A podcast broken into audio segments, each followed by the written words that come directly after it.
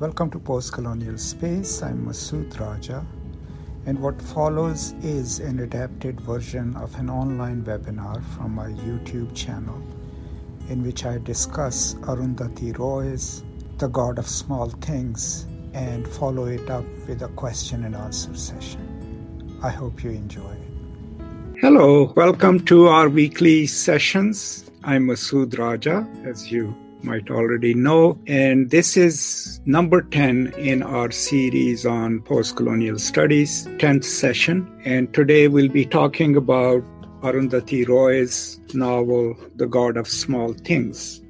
And the reason I chose this novel, of course, primarily is because I'm teaching it this semester, but also it is probably one of my most favorite novels and I consider it as one of the best novels, not just by an Indian author, but just a, generally a novel ever written in the 20th century. And of course, there are quite a few other reasons too, which we will get to. I will not spend a lot of time on uh, summarizing the novel and telling you about characters because obviously, if you are here today you pretty much either know about the novel or have read the novel. But one important thing about the novel is that besides the narrative and the plot, what it also does is it allows us to learn more about you know, southern parts of India. And if you look at the screen, I mean, the novel is set in the state of Kerala, which is the southwestern state of India. And one thing interesting about the state is historically, this is where it wasn't then called Kerala. Uh, that happens in 1956 through the States Act of India. This is where Vasco da Gama, the Portuguese so called discoverer, had landed while in his journey to find the Spice Islands and the spice trade. Now, this entire region was then divided into two kingdoms, but this was the region which kind of governed the spice trade, upon which first the Arab traders had a monopoly. Then eventually the Portuguese come in and they establish a toehold here. They have a lot of power here. They are the ones also who bring Catholicism to this region. They are eventually defeated by the local, because of a local uprising. They are replaced by the Dutch. Now remember, Dutch had strong influence in this area and also in Malay Peninsula. The Dutch was also finally defeated by the combined local forces of I think, two Rajas. And then eventually the East India Company establishes their rule in the area and then the British govern it. But in terms of Indian states, Kerala is really interesting, first of all, of course, because it has a Portuguese history and had Portuguese colonizers there, even a viceroy for, for quite a, f- a few years. And it also, as you can tell from the names of the characters, it also inherits and maintains some of its Catholic tradition. So there is a huge Christian population as well. In terms of its contemporary state, Kerala is has the highest level of education literacy rate in India. It's the second strongest economy in India. And it's also a state which has constantly had communist political parties run it and govern it. Part of its success, of course, is that during the 50s, 60s, and 70s, quite a lot of people from Kerala became international workers right in the middle east in rest of the world and it's their remittances that enable the state to have such huge resources Part of it is also that in the mid late after 1956, when it becomes a state, when the communist coalition wins the government, the first few reforms they do are the educational reform and land reform. And one of the very few states in India where actually some land the redistribution was accomplished and the big land holdings were broken down and land was distributed to peasants. So, kind of a success story of a kind of leftist politics combined with capitalism. And of course, then it is rich in natural resources, right? In forests and in, in just in, in tourism. So all of these things make Kerala a really remarkable state. And the novel also becomes remarkable because it's one it was one of the first major novels wins a Booker Prize, is published in 1997, which is set in South India, which doesn't have these references to Bombay and Delhi and northern India. It, it is that thing also that makes the novel really peculiar. So in, you can't necessarily call it a novel of India, just like when we talked about Salman Rushdie last week and we talked about Midnight's Children, we call it a novel of India because it deals with larger Indian issues and is set mostly in northern India. This is a South Indian novel and a novel about Kerala. And with then, of course, it kind of centers the experience of one state in the south southwest it introduces us to their culture the complexity of it and i think in that sense it is really an important novel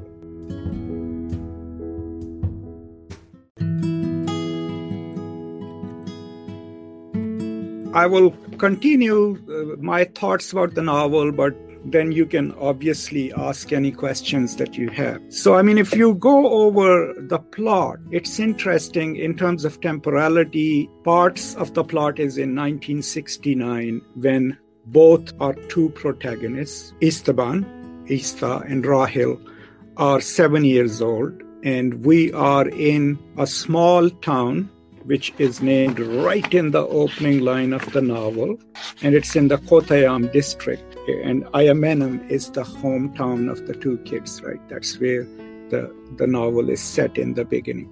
And so the novel moves from 1960s, the childhood of our main characters, to 1993, where the story ends. So these are the two time frames that it is dealing with.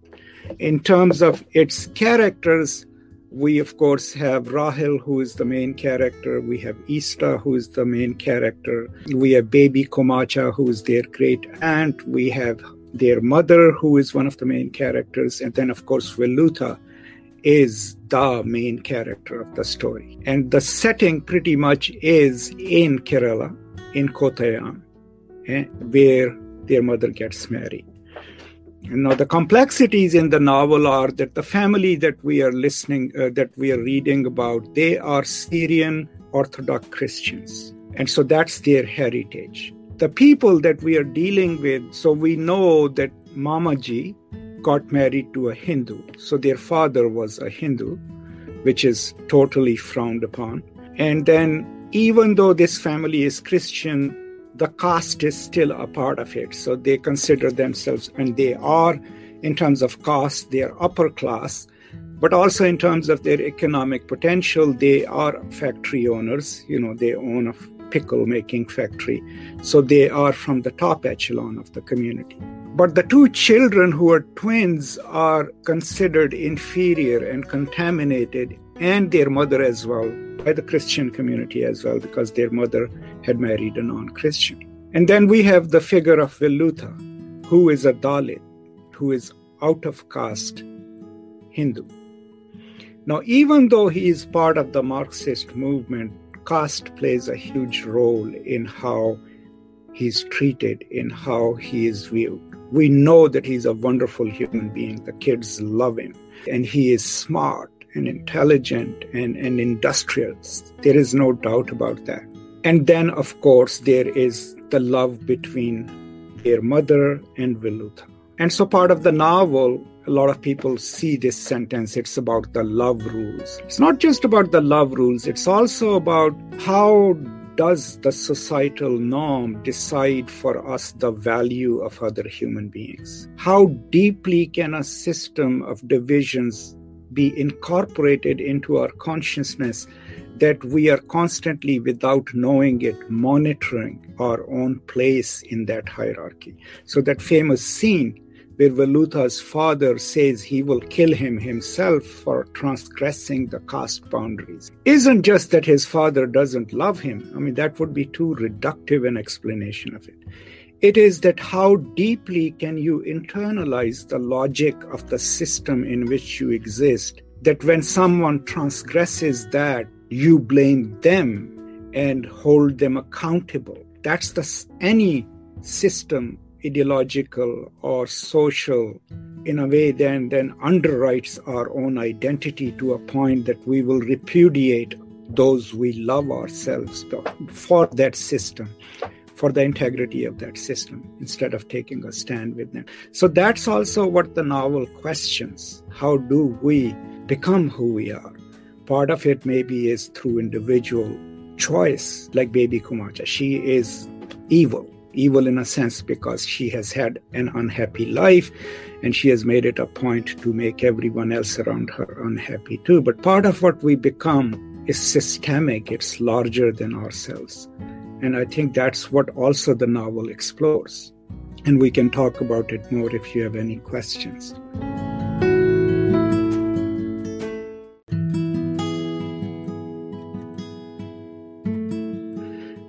Now, on a side note, a lot of times I get these questions from people on the channel as to I'm writing about this, what should I do? The point is, you know, obviously I cannot answer those micro questions because I don't know what level you're writing. What have you written before? Do you know how to write a paper? But the idea is when you're dealing with a novel of this complexity, it's very hard in a paper or two to actually tackle a whole novel. Okay, so what I advise people to do when they teach it or talk about it is to figure out which aspect of the novel you want to write about or talk about. Is it going to be its temporality? Is it going to be the politics that undergirds it? Is it going to be human relationships? Is it going to be caste? Is it going to be class? Because every single conceptual choice that you make will then enable you to talk about the novel in a more complex way. And also, please keep in mind, in order to write about the novel, you have to understand the novelistic form itself. You have to go read people like Ian Watt and Lukács and others who have tried to define the novel, you know, as a form. Because if you understand the novelistic form, then you can handle it really well. One thing that I would highly like to point to you, even though Arundhati Roy is is not just a novelist. I mean, after she finished this novel, it took her 20 years to publish her next novel. She's also a very activist. She got successful with this novel, but then she did something with it. That is the most inspiring part of her life to me. You know, she joined the most liberal causes in her country. She has fought for justice. She has done a lot of journalistic work. She has covered the Marxist movement, the Dalit movement in the South. So that gives you another good example of what kind of a life can you choose after you become successful as a scholar or as a writer? And so, in that sense, she also gives us this example of someone who actually went and put her politics in practice and went and did something with her life. And so we ought to read her like that too. If you want to really read some of her best writing. It's her introduction to Ambedkar's essay, The Annihilation of Caste, where she writes about a hundred page introduction to that, which gives you her understanding of Ambedkar's importance for India as, as the leader of the Dalits, as the framer of the Indian constitution, as in opposition to Gandhi and his insistence upon maintaining the caste barriers and the caste boundary. The book also then beyond its uh, its politics and what happens to the characters of in the book which of course is tragic. Do keep in mind that, that the language, the way it is written, is what made it also an amazing book. I mean, if you just look at this passage, so small God, laughed a hollow laugh and skipped away cheerfully like a rich boy in shorts. He whistled, kicked stones. The source of his brittle elation was the relative smallness of his misfortune. He climbed into people's eyes and became an exasperating expression.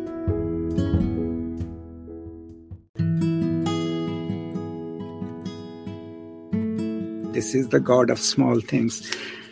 the god who takes care of small thing or deals with smaller people. I don't know. I, I, have not been able to find a mythological analog for God of small things.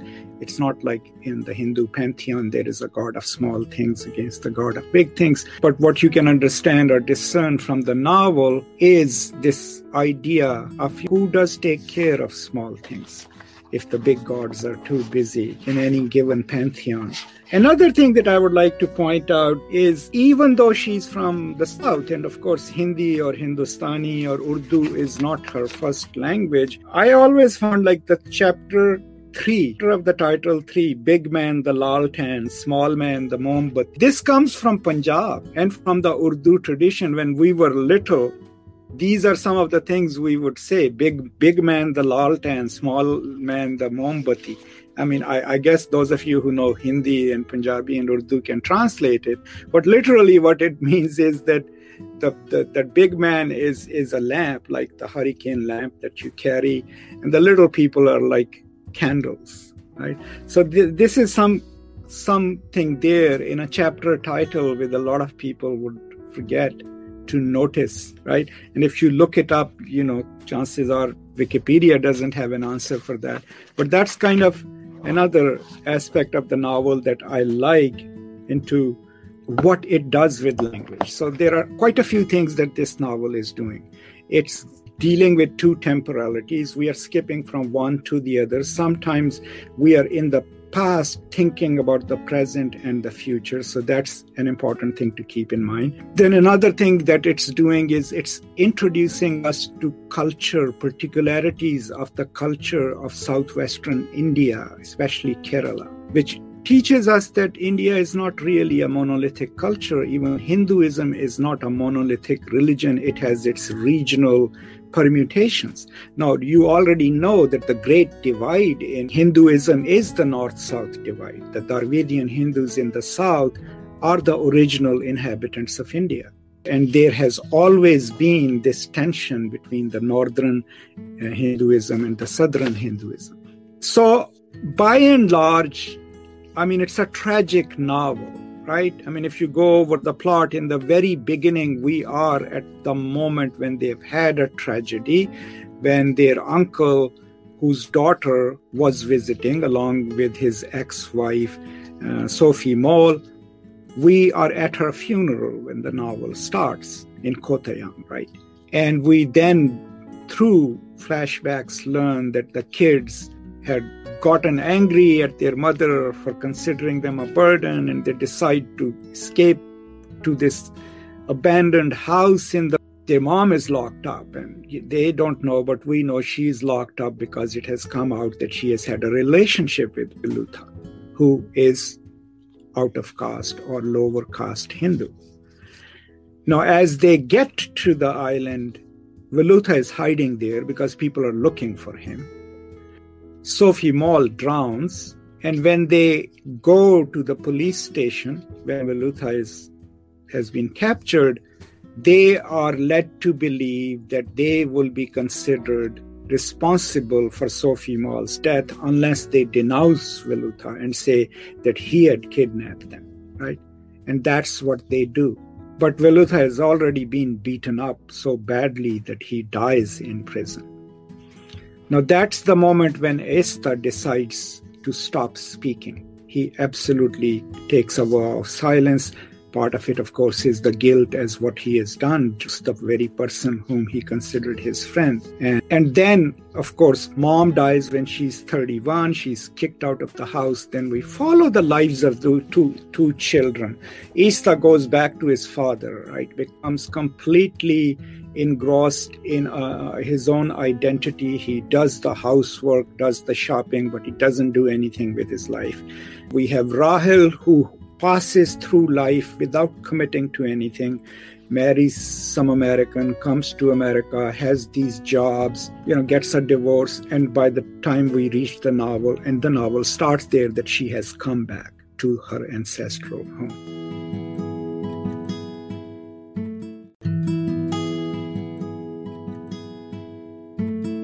And finally, we realize that these two people are never going to find anyone else because one is always looking for the other. They are twins, but there are also love laws that they must transgress. So the novel ends in incest at the end. So the love laws are being transgressed by their mother, then by these two kids themselves. Even baby Komacha, the terrible human being in the novel, had fallen in love with a Catholic priest. So the question then in the novel for me is, you know, who decides who we can love and how and why? And what happens to people if in a young age they have to go through these kind of decisions where they have to renounce denounce someone that they love or they have to see how world has treated them how do you become rahel how do you become isa and, and that these are also some of the themes that we can talk about in the novel okay so i have habib here how do the concept and the reality of the untouchable function in the novel I mean, it's pretty obvious. I mean, if you read the novel, the answer is right there. How does it play out? That even when you're in a Marxist state and Velutha is the member of the local Marxist Communist Party, but even that, even the most revolutionary praxis, Marxism, cannot free you of the constraints of caste, right? So that's one lesson we can learn from it. My own reading of the caste system and how deeply it is entrenched in India is that Islam, the so called revolutionary religion, doesn't break through it in India as well. So, people who become Muslim, if they were lower caste, they remain lower caste in Islam. I mean, if you go to rural parts of Pakistan, the, the society is still hierarchically defined. You could be Muslims, you can pray together in the mosque, but when you come home, I'm a Rajput. The guy living next to me in my village is a Chamar, is a Mochi, the other one is a barber, and there are no intermarriages.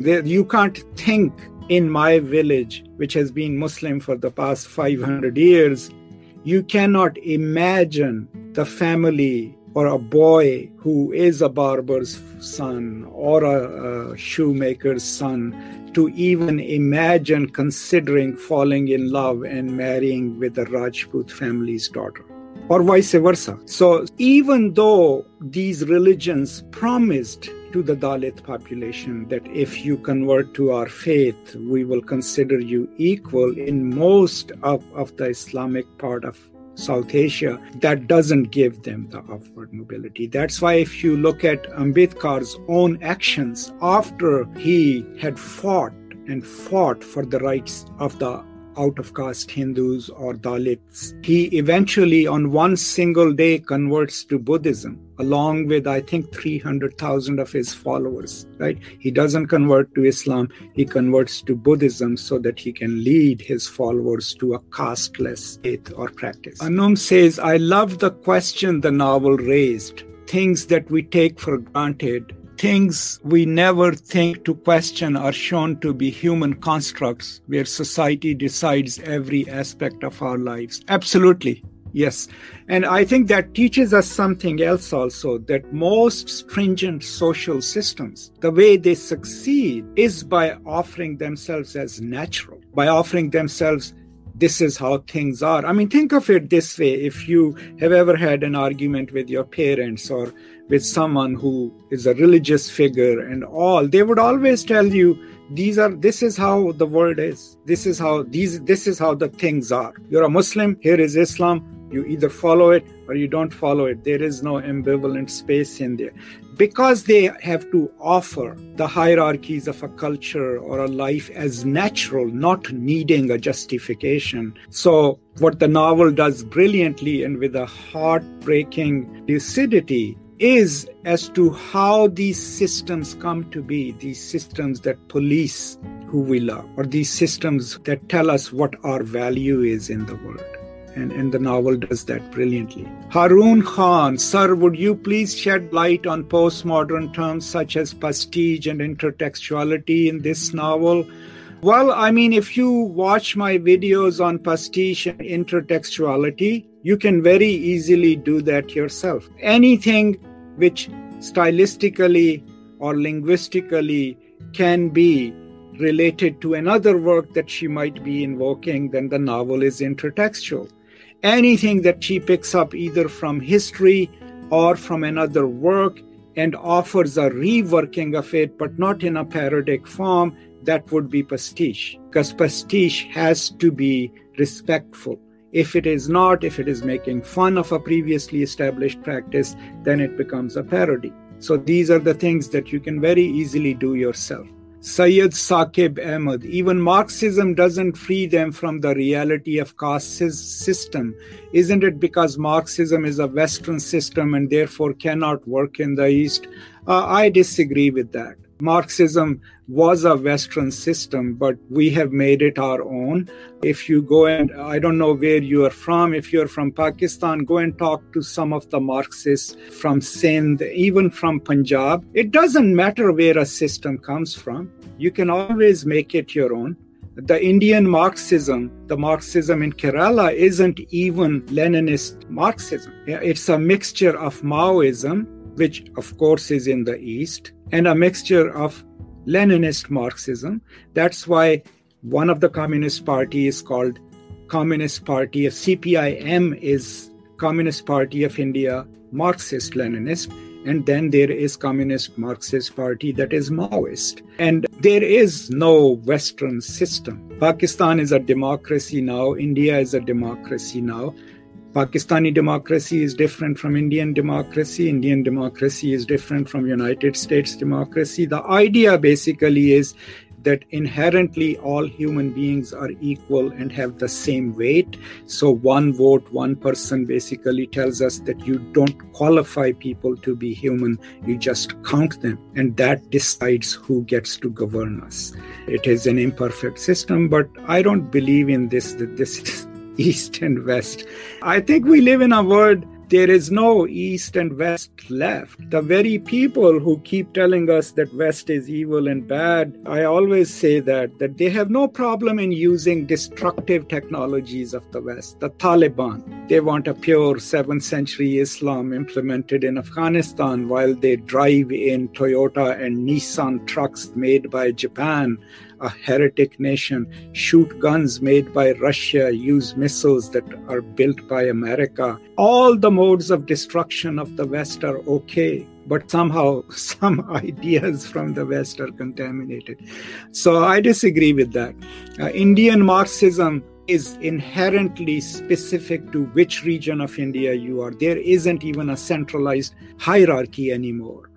And it's particular to the local conditions but the basic principles are the same redistribute the land. The peasants and workers should own the mode of production, should have equal rights.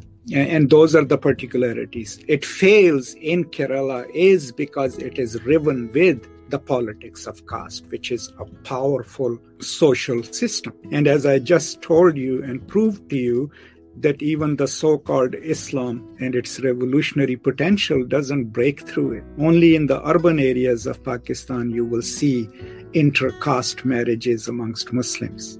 You go to the villages, Punjab, Sindh, even Sindh, not so operative in KPK, but you will still see those divisions.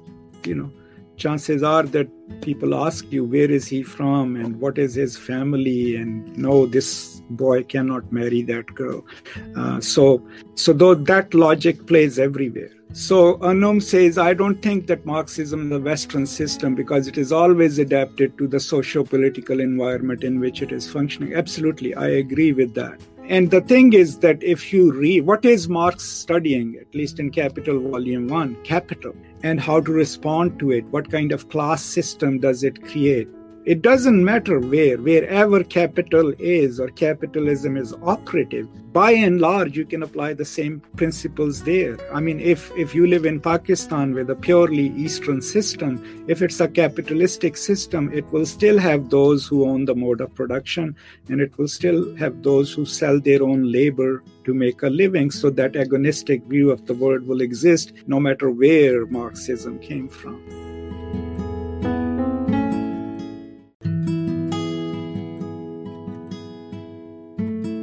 Anum, Dr. Raja, are there specific books on Marxism or the history of Marxism in Pakistan? Or are there any parties whose pages I can go to? Well, there is a wonderful book by Kamran Asghar Ali that came out about three years ago and it's a good history of Pakistani Marxism, especially coming from Sindh, and that is published by Oxford University. Press. I think it's called Surkh Salam, and I think that's a really good history of Pakistani Marxism. But other than that, you can go to Mazdoor Kisan Party, you can go to Communist Party of Pakistan's website.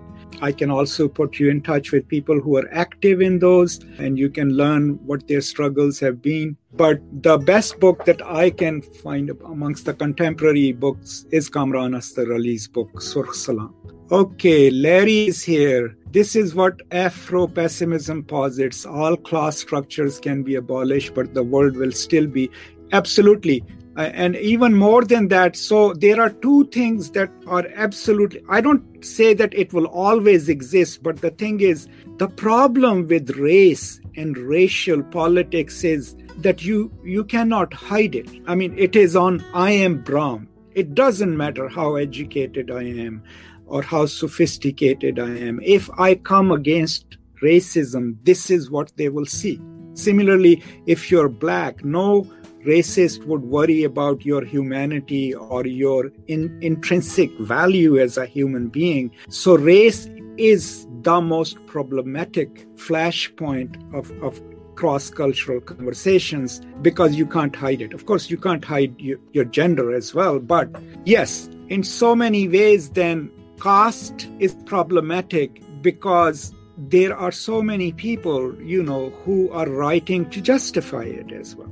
And there is a reason for it. I mean, Gandhi has a whole pamphlet. Gandhi has a whole pamphlet where he encourages people from the Bhangi caste, the people who clean the Uh, streets and clean your, used to clean your toilets and everything, as to how the best way for them to perform in this life is to perform the duties of their caste. And so the reason it's such a stringent system is because it doesn't just designate you that you are part of this caste it makes your rebirth connected to whether or not you performed the duties of your caste or not. So that social system then keeps you not just in that particular caste, but also encourages you, since there is a belief in multiple returns, that if you the only way you can be born as a dojati caste as an upper caste is if you perform the duties of your current caste. So that's why it becomes a highly stringent system. Saqib ahmed i am from kpk pakistan from a village in district dir i'm a sayyid and we are a majority in our village. Yes you're right. They won't allow anyone to marry someone from a that's a really important point. Also uh, not just in kpk but majority of people who are Sayyids who claim their heritage from the family of the Prophet would highly discourage their children to marry outside of any Sayyid families. We have in our own village, our peers, they have had so many intermarriages that when you go and meet them, every family, because of the intermarriages, has one or two children who are either disabled mentally or physically or autistic because of those intermarriages. But it would be very rare for a Sayyid family to either let their sons marry outside of the Sayyid family or even their daughters of him. That's unthinkable. So, yes, but still in, in the Khyber Pakhtunkhwa province, other than this, I think the the hierarchies of work related identity are not as stringent. I mean, no, uh, one thing that I noticed in my exchanges with people, and I have extensive friendships and connections in KPK, is that no one is ashamed of work. You know, people will tell you, oh, here's here's my cousin you know he dri- drives a rickshaw here is my cousin man he has a shoe shop the hierarchies are there but there is no social shame attached to what you do in KPK. Also in Balochistan to some extent, but there, there the divisions are tribal. But if you come to Punjab and southern Punjab and parts of Sindh, these hierarchies are very highly maintained and regulated. And good. So we have two Sayyids agreeing to that. But it's not just that. So, similarly, if you take this and implot it within the novel, in a way, the same social taboo is at play. Right? Mamaji, of course, even though she's a Christian, is from an upper caste family. So, part of the problem is that she has had an illicit relationship, that is one. But two, she has had an illicit relationship with a low caste Hindu. And that is what actually makes people more mad at her. And to a point that we learn that Velutha, who we learn is brilliant, is kind, is funny, right? A perfect kind of man in so many ways. The only reason his body literally can be destroyed is because he has transgressed the caste barrier. Not just that he has had an illicit relationship, but that he has done out of caste his aspirations. He has desired a woman from an upper caste, right? And that is is a huge moment in the novel, a huge critique of that way of thinking. Eh, right? There is the police officer is slightly worried because he was arrested on a wrong pretext. Baby Kochamma had convinced the police that he had kidnapped the children, right? And he has already been beaten up by the cops. But cops also know that he's connected to the local Communist Party, so they are worried. But even the communists eventually, you know, abandon him, don't fight for him. Okay.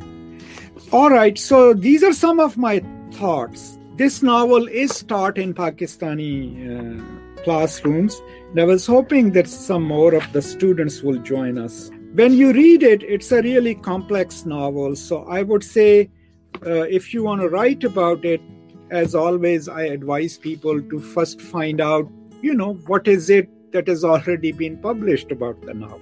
And chances are you'll see there's a lot published about the novel. And if you go and research that, that will give you an idea of where do you want to enter the conversation. And that will tell you what else can you say or write about the Ram. So here is a question. How could you best apply the work of the subaltern study groups to our work on the God of small things?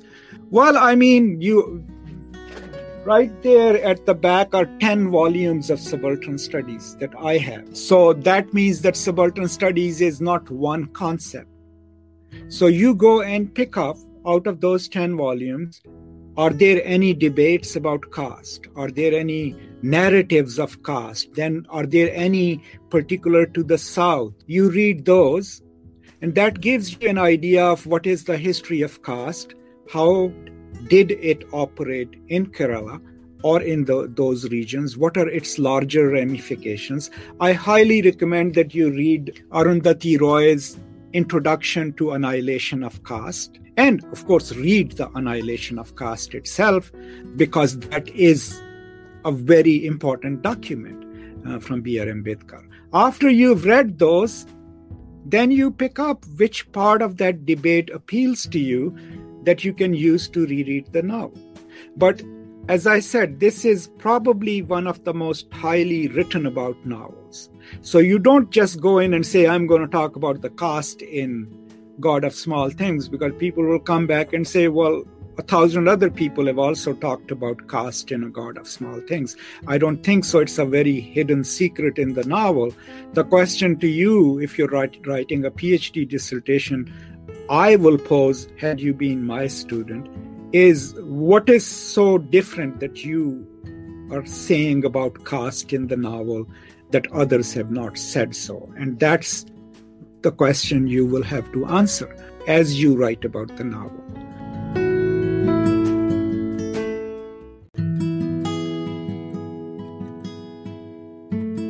Okay, so even in caste, the socio-economic hierarchies are increasingly strict, strictly maintained.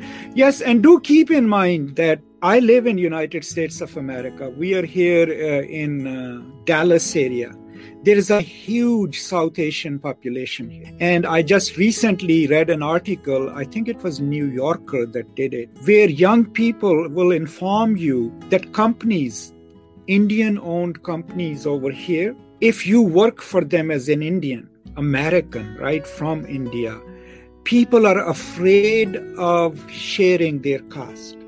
and, and there is a vocabulary for that too. Okay, they are outed so if someone from an upper caste Hindu American family is running a company, they don't want to hire, even in America, so called low caste Hindus. And then it's strongly operative in South Asian families over here in marriages and everything else, right? Some people do break through it, but it still follows them here the politics and the social aspects of caste. And think about it in Pakistan, you know, we do it all the time. Like uh, my own village family, you know, if someone becomes really successful and becomes rich, right? And we are the Rajputs, right? We are at the top of the the apex and people who feel resentful about someone else succeeding at the end they're like well you know it doesn't matter you know he's a mochi he's a nai because they refer back to their caste it still follows them. And that is another problem of upward mobility in India as well as in Pakistan is that you can become economically successful and rise high in the in the social order of hierarchy of economy but in so many ways the caste would still be operating because i mean i'm not saying all across the board you know in in urban centers and others but by and large we already know about the Sayyid family. That's a peculiar case, but others too. Highly educated people will say, oh, we can't give our son married. Who did? In cases of sons, maybe they'll be okay, but for their daughters, they'll be very particular. So the system of caste still follows people over here in United States as well. Fayaz Ahmed, sir, please share your thoughts on my question posted earlier. India is a secular state, but it is a caste ridden. Pakistan has the constitution granting equal rights for cities, but it's not. Imp- why? Well, I mean, for this, you always have to learn that there are textual realities and then there are ground realities. Uh, in the constitution, India is a secular state. In Pakistani constitution, we are supposed to be a democracy. So we have United States is we the people in order to make a better union. Does that mean that there is no racism in United States? There is no sexism in United States? So the first distinction that you make in terms of exclusions is whether it is de jure or de facto. So, is it inscribed in the constitution that some people will be inferior to others? Then the problem is constitutional, it is textual. And the best way to remedy that is to change the laws. In the United States, we had Jim Crow laws. After they got eliminated, at least legally, no one could say you are black, you can't be in this part of the town. We now have laws that permit gay people to marry each other we have laws which allow gay people to inherit each other's property. Previously, it wasn't a law, so they didn't have those rights. Then, after you made a law, there is no law in the US legal system that says white people are superior and others are inferior. But that doesn't eliminate the de facto racism of a culture. That takes a longer time. Similarly, India can have a secular constitution with a few caveats in it. That constitution alone does not provide that everything would be hunky dory after that. That struggle still is in the streets. Pakistan, the same way. It can have an Islamic constitution, whatever that means to Pakistanis, right? But if it has inherent inequalities written in the constitution, then first of all, those inequalities will need to be contested. And then you go into the cultural and political realm, and there are a lot of things that happen that are counter to whatever a nation or its constitution or laws aspire to. So we can't say this is a secular state and this is a religious state simply because a piece of paper has declared so. We also have to look at the regional particularities, the politics that is mobilized, and then see where a given specific culture is.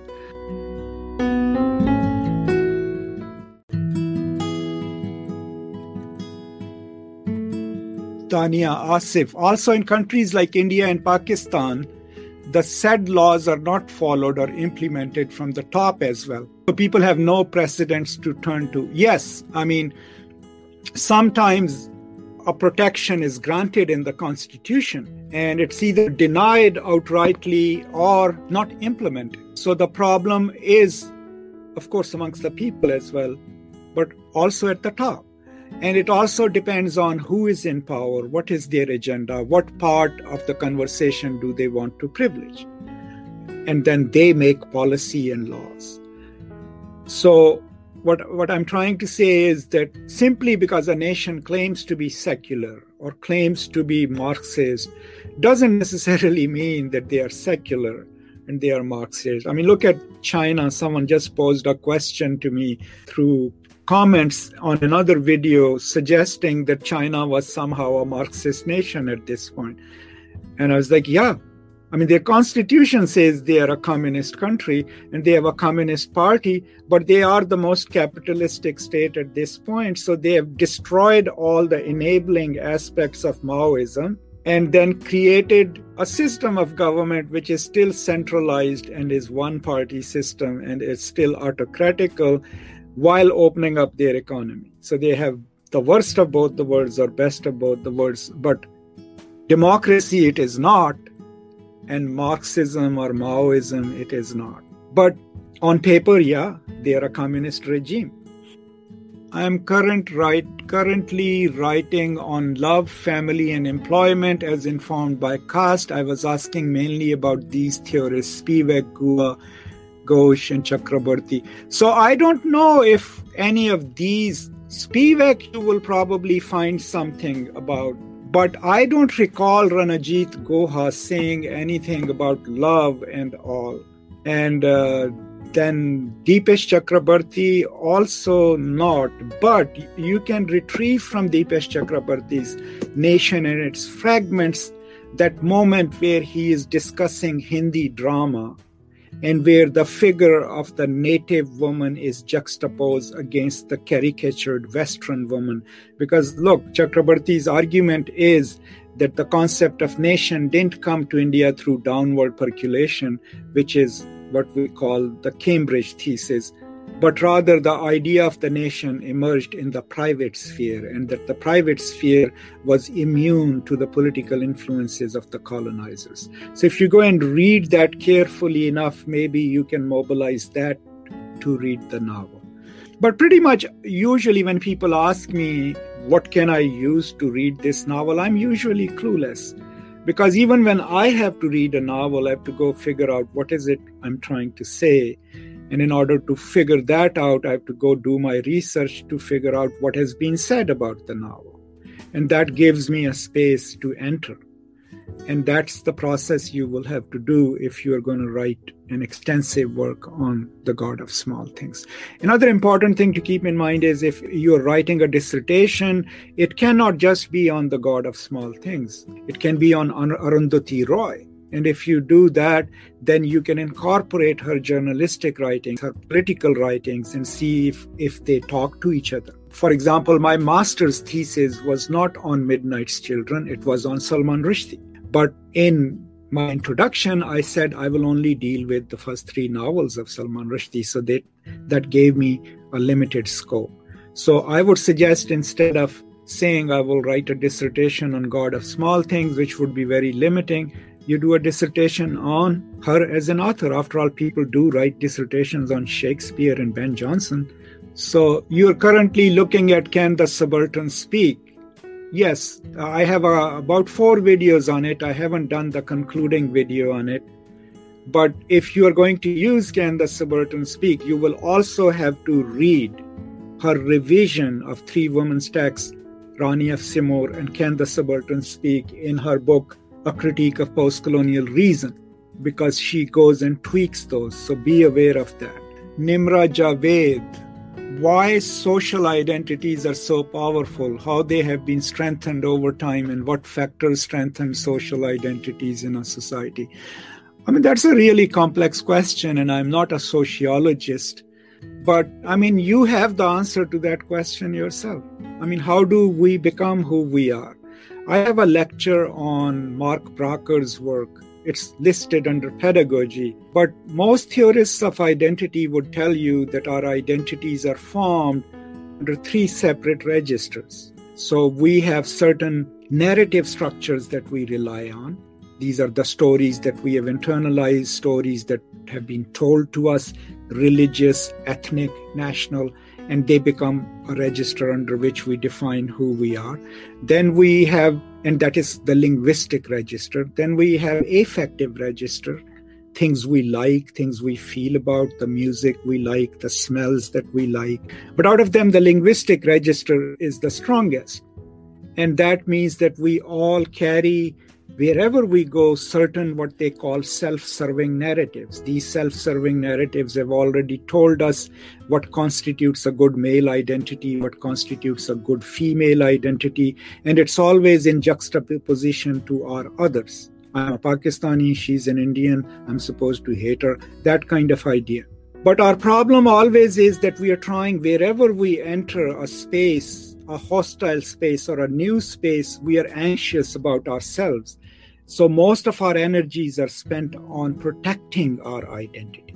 That's why, you know, teach parents who would tell you don't go to a university because your faith will be destroyed are worried that if added information is given to you, what they have granted you as your religion will become untenable. So, if we buy into this, that part of who we are, coming from Freud even and Lacan, that we are socialized into being who we are, that is what we buy into, then we know that identity is created because from our very childhood, the stories we are told, things we believe in, don't just structure our identity, they also give us a worldview. And because of that worldview, we already sift dangerous knowledges away from our identity because those are threatening.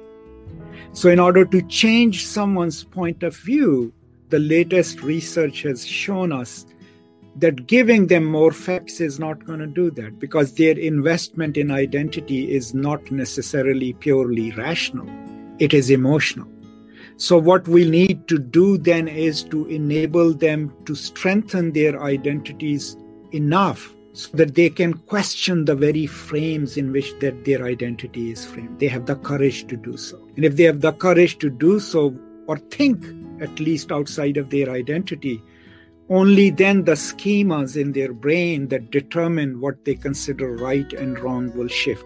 And unless we change those schemas, we cannot change people's points of view. So I have a lecture on it already recorded. It's under critical pedagogy, Mark Bracher. I highly recommend you should watch it. But these are some of my ideas as to how the social, in so many ways, doesn't just determine who we are, but inscribes that into our very souls, so to speak.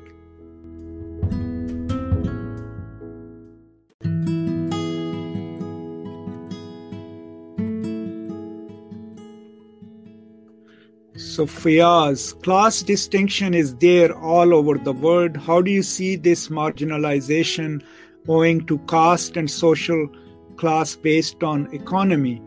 So, I mean, any given culture is a class based culture. There are social hierarchies at play. There is no simply egalitarian society where everyone is equal. The question that is important is to know how strongly those boundaries are maintained, how stringent the system is. Are those boundaries permeable? If they are, how? Is it through education? Is it through entrepreneurship? Is it through state mandated policies? So the question then is Is someone working towards, or is there a system or a mechanism that enables people to fight against the very givens of their life? And the give, what is the given of your life? Is the station that you are born in. So, is there a stringent system that tells you this is who you are? And you cannot aspire to anything beyond that, then that's a different kind of hierarchy. If you are in a system where people say it doesn't really matter who your parents are, whether they are this or that, we will make sure that you have access to education, access to food, shelter, and care so that you can go and be the best you can. Then you have a different kind of social system, a social system which takes it for granted that every human being deserves a chance, and the state must provide that chance to escape the very given of their life. In any given society, that is always operative. Sometimes it is legally operative, Sometimes it is socially operative. Sometimes it is just de facto. Race plays a huge role on what people can accomplish, even though the laws of United States do not say that. How? First of all, I mean, you have to deal with racial prejudice.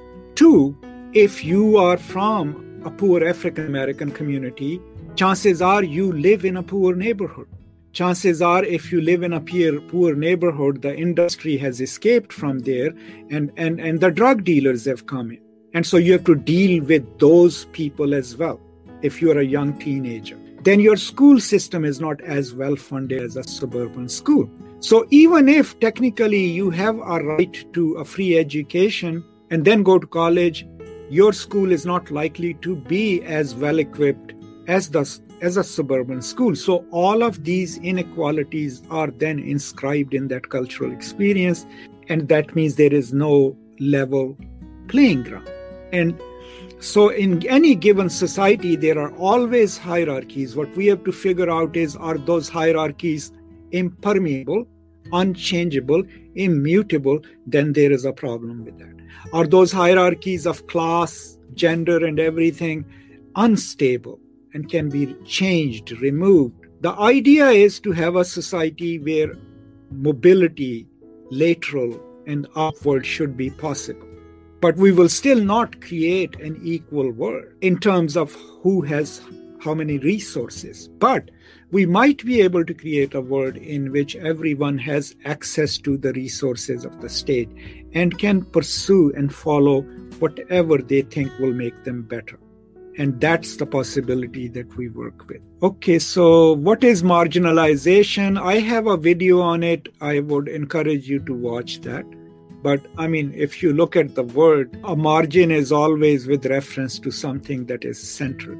So anytime there is a small nucleus which contains more power and places others on the periphery than those who are not per- permitted into that structure of power, social, political, are being marginalized. Okay, Faryal, we always used to talk about the colonizers in bad connotation, but but not our own people who have marginalized the women at their own level, and that is the.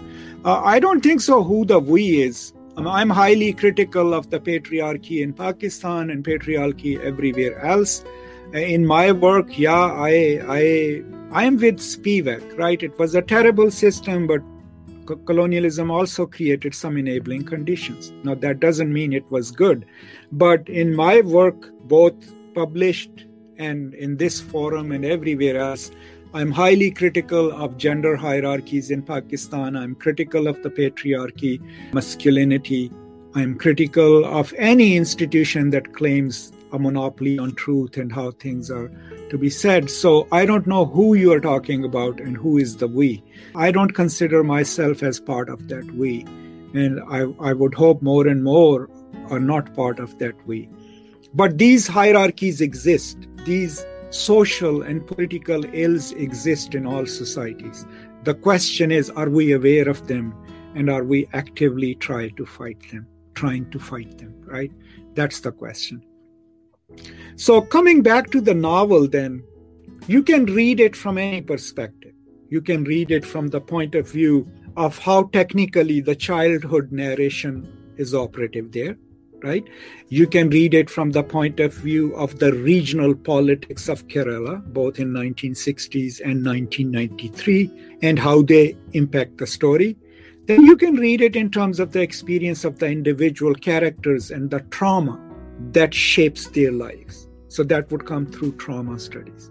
And, you know, if all else fails, you can just read it for pleasure, right? It's a beautifully written novel, it's poetic, and you can just enjoy how she tells this such a heartbreaking story in such a beautiful way.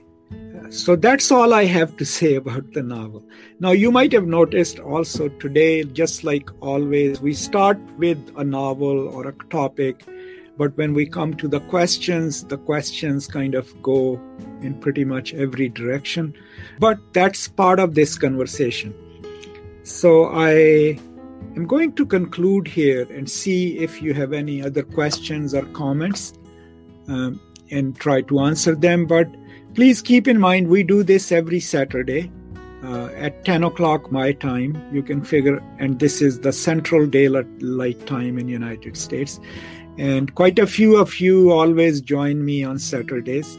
And if I decide not to do it a week, you know, I will always make an announcement on the community tab on the channel, on our Facebook group, and do please join it. It's called Post Colonial Space. You can just search it, it will show up. And we also make announcements sometimes on my website, which is postcolonial.net. All of these are available for you to use.